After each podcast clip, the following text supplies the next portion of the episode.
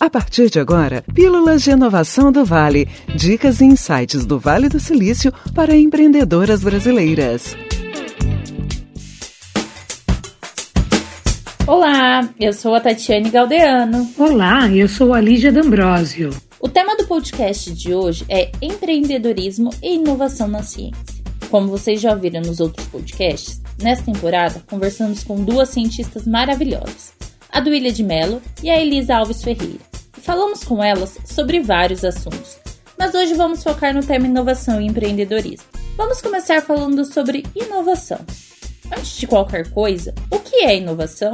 Temos inúmeras definições. Dentre elas, tem uma que fala aqui: a inovação pode ser definida como uma novidade ou melhoria que gera valor para indivíduos e organizações e pode ser implementada no mercado. Diferente do que muitos pensam, não depende diretamente da tecnologia. A Duília de Mello prova isso com o fato de ser vice-reitora da PUC de Washington, uma universidade católica que possuía somente padres. E agora ela está começando a trazer freiras para dentro da instituição. Ela está inovando e gerando melhoria para aquela instituição. Além disso, ela fala sobre como a inovação é importante para as academias. Vamos ouvir. Porque a gente tem que estar sempre pensando no que, que o estudante vai, no, no trabalho que o estudante vai ganhar depois, né? Então, ele não vai. É, aquele emprego que existia para mim, na minha geração, já não existe mais para o estudante de hoje. Né? Então, a gente tem sempre que estar tá treinando essa geração para o futuro. Né? Então, isso é importante dentro da educação, a gente pensa muito nisso. Por exemplo, as escolas de STEM, né, as escolas de engenharia, ciência, tecnologia, elas estão sempre pensando muito nisso.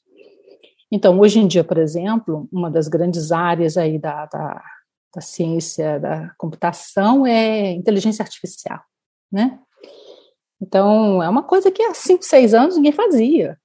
Hoje em dia, tudo tem inteligência artificial. Hum?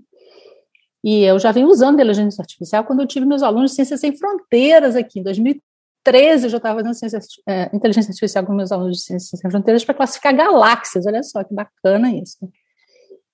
Então, isso é uma coisa que, que dentro da ciência, é, a gente não tem medo da inovação, a gente precisa da inovação. Porque é só assim que a gente progride e que a gente forma a nova geração que vai fazer o, o a roda andar, né? É isso, né? Além disso, ela fala que a inovação é essencial para o progresso na ciência, que sem a inovação a ciência não evolui. Elisa, o que a Elisa nos fala sobre inovação? Olá, Tati. Então, a Elisa traz uma leitura muito peculiar. Para a Elisa, inovação só se faz por meio da diversidade. E para a ciência é fundamental este ambiente de diversidade e inclusão. Confira a fala da Elisa. Então, inovação para mim é criação de algo novo, mesmo que seja a partir de algo que já exista, né? Então, inovar para mim é deixar mais uh, chamativo, né? Aquilo que você está fazendo. Trazendo para o meu contexto é inovar aquela técnica ou inovar o, o, o tipo de estudo que eu estou fazendo, de pesquisa que eu estou fazendo, para eu conseguir algo novo, para eu descobrir algo novo. É... Então, inovação para mim é muito isso. É isso mesmo. A diversidade é essencial para a inovação. Porque quanto mais diversidade a gente tem, quanto mais a gente lê coisas diferentes, quanto mais a gente tem contato com pessoas de diferentes culturas, mesmo sendo é, trabalhando na mesma área, que é na ciência, trazendo para a ciência, você amplia cada vez mais suas ideias, né? Então você inova, você consegue é, ter ideias diferentes para conseguir fazer aquilo que você está planejando, né? Então, eu, eu sempre trago muito isso para mim. É, ter a inovação ligada à diversidade. Então, eu sempre procuro é, conversar com pessoas diferentes, trazendo para a ciência, por exemplo. Se eu estou fazendo o meu projeto, o meu projeto não envolve, por exemplo, imunologia, o meu projeto envolve mais genética, mas aí eu vou ler coisas também de outros organismos, vou ler coisas, vou conversar com outras pessoas que trabalham em outros organismos, que trabalham, por exemplo, com imuno, e aí essa conversa, essa diversidade de backgrounds diferentes do meu gera inovação, né? Gera ideias novas que eu possa é, acoplar à minha pesquisa e ter um, um, um resultado com maior sucesso, né? É algo diferente, algo novo. Legal, Lígia! A inovação está acontecendo cada vez mais rápido e a falta de recursos é um dos fatores que impede a inovação. Vamos ouvir a Duília sobre esse assunto. Tem um lado bom e tem um lado ruim, né? O lado bom é esse dinamismo, né? E o, o, o, lado ruim é o investimento que tem que ter, né? Então, e as universidades estão sempre estranguladas com falta de dinheiro, né?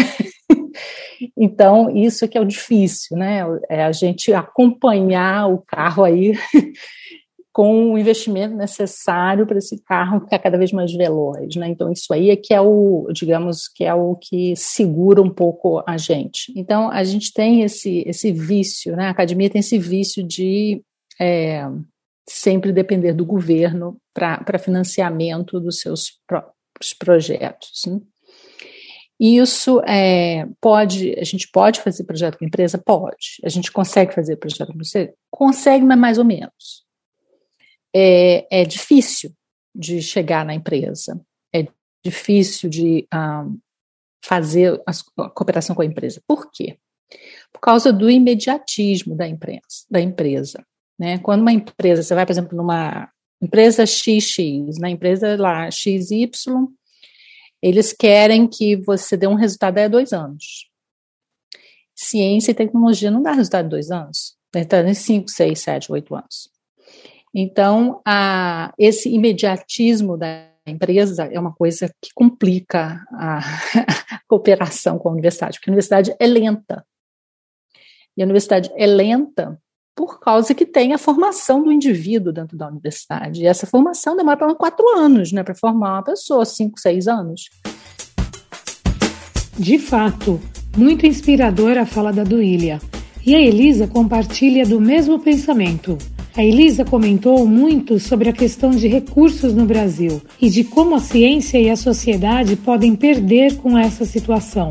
A Elisa comenta, por exemplo, sobre a demora na entrega de insumos básicos para se trabalhar no Brasil. Confira. Então, eu acho que a grande diferença da gente conseguir que a ciência ela seja mais acessível para todos, independente da sua classe social, são os programas do governo que possa ajudar a, a, a comunidade mais carente também a subsidiar, né, as pessoas a fazer, a estudarem, a terem bolsas, a se sustentar, porque o estudo, porque o, o, o estudante, né, ele não só estuda, ele trabalha. É um trabalho, né, e é um trabalho bem arduoso, né, não sei nem se existe essa palavra, porque você não só estuda, mas você também faz trabalho braçal. Você está o tempo todo fazendo pesquisa, ou na bancada, ou quem, por exemplo, faz no computador, está o tempo todo trabalhando. Por hoje é isso, pessoal. Muito obrigada. Temos vários outros podcasts aqui no Spotify e também no Instagram do Grupo Mulheres do Brasil. Um super beijo e até mais. Muito obrigada e até a próxima. Beijos. Você ouviu Pílulas de Inovação do Vale. Dicas e insights do Vale do Silício para empreendedoras brasileiras. Quer ficar por dentro de todas as nossas novidades? Fique ligado em nosso canal no Spotify, Grupo Mulheres do Brasil, e no Instagram, Grupo Mulheres do Brasil V Silício. A gente se encontra por lá.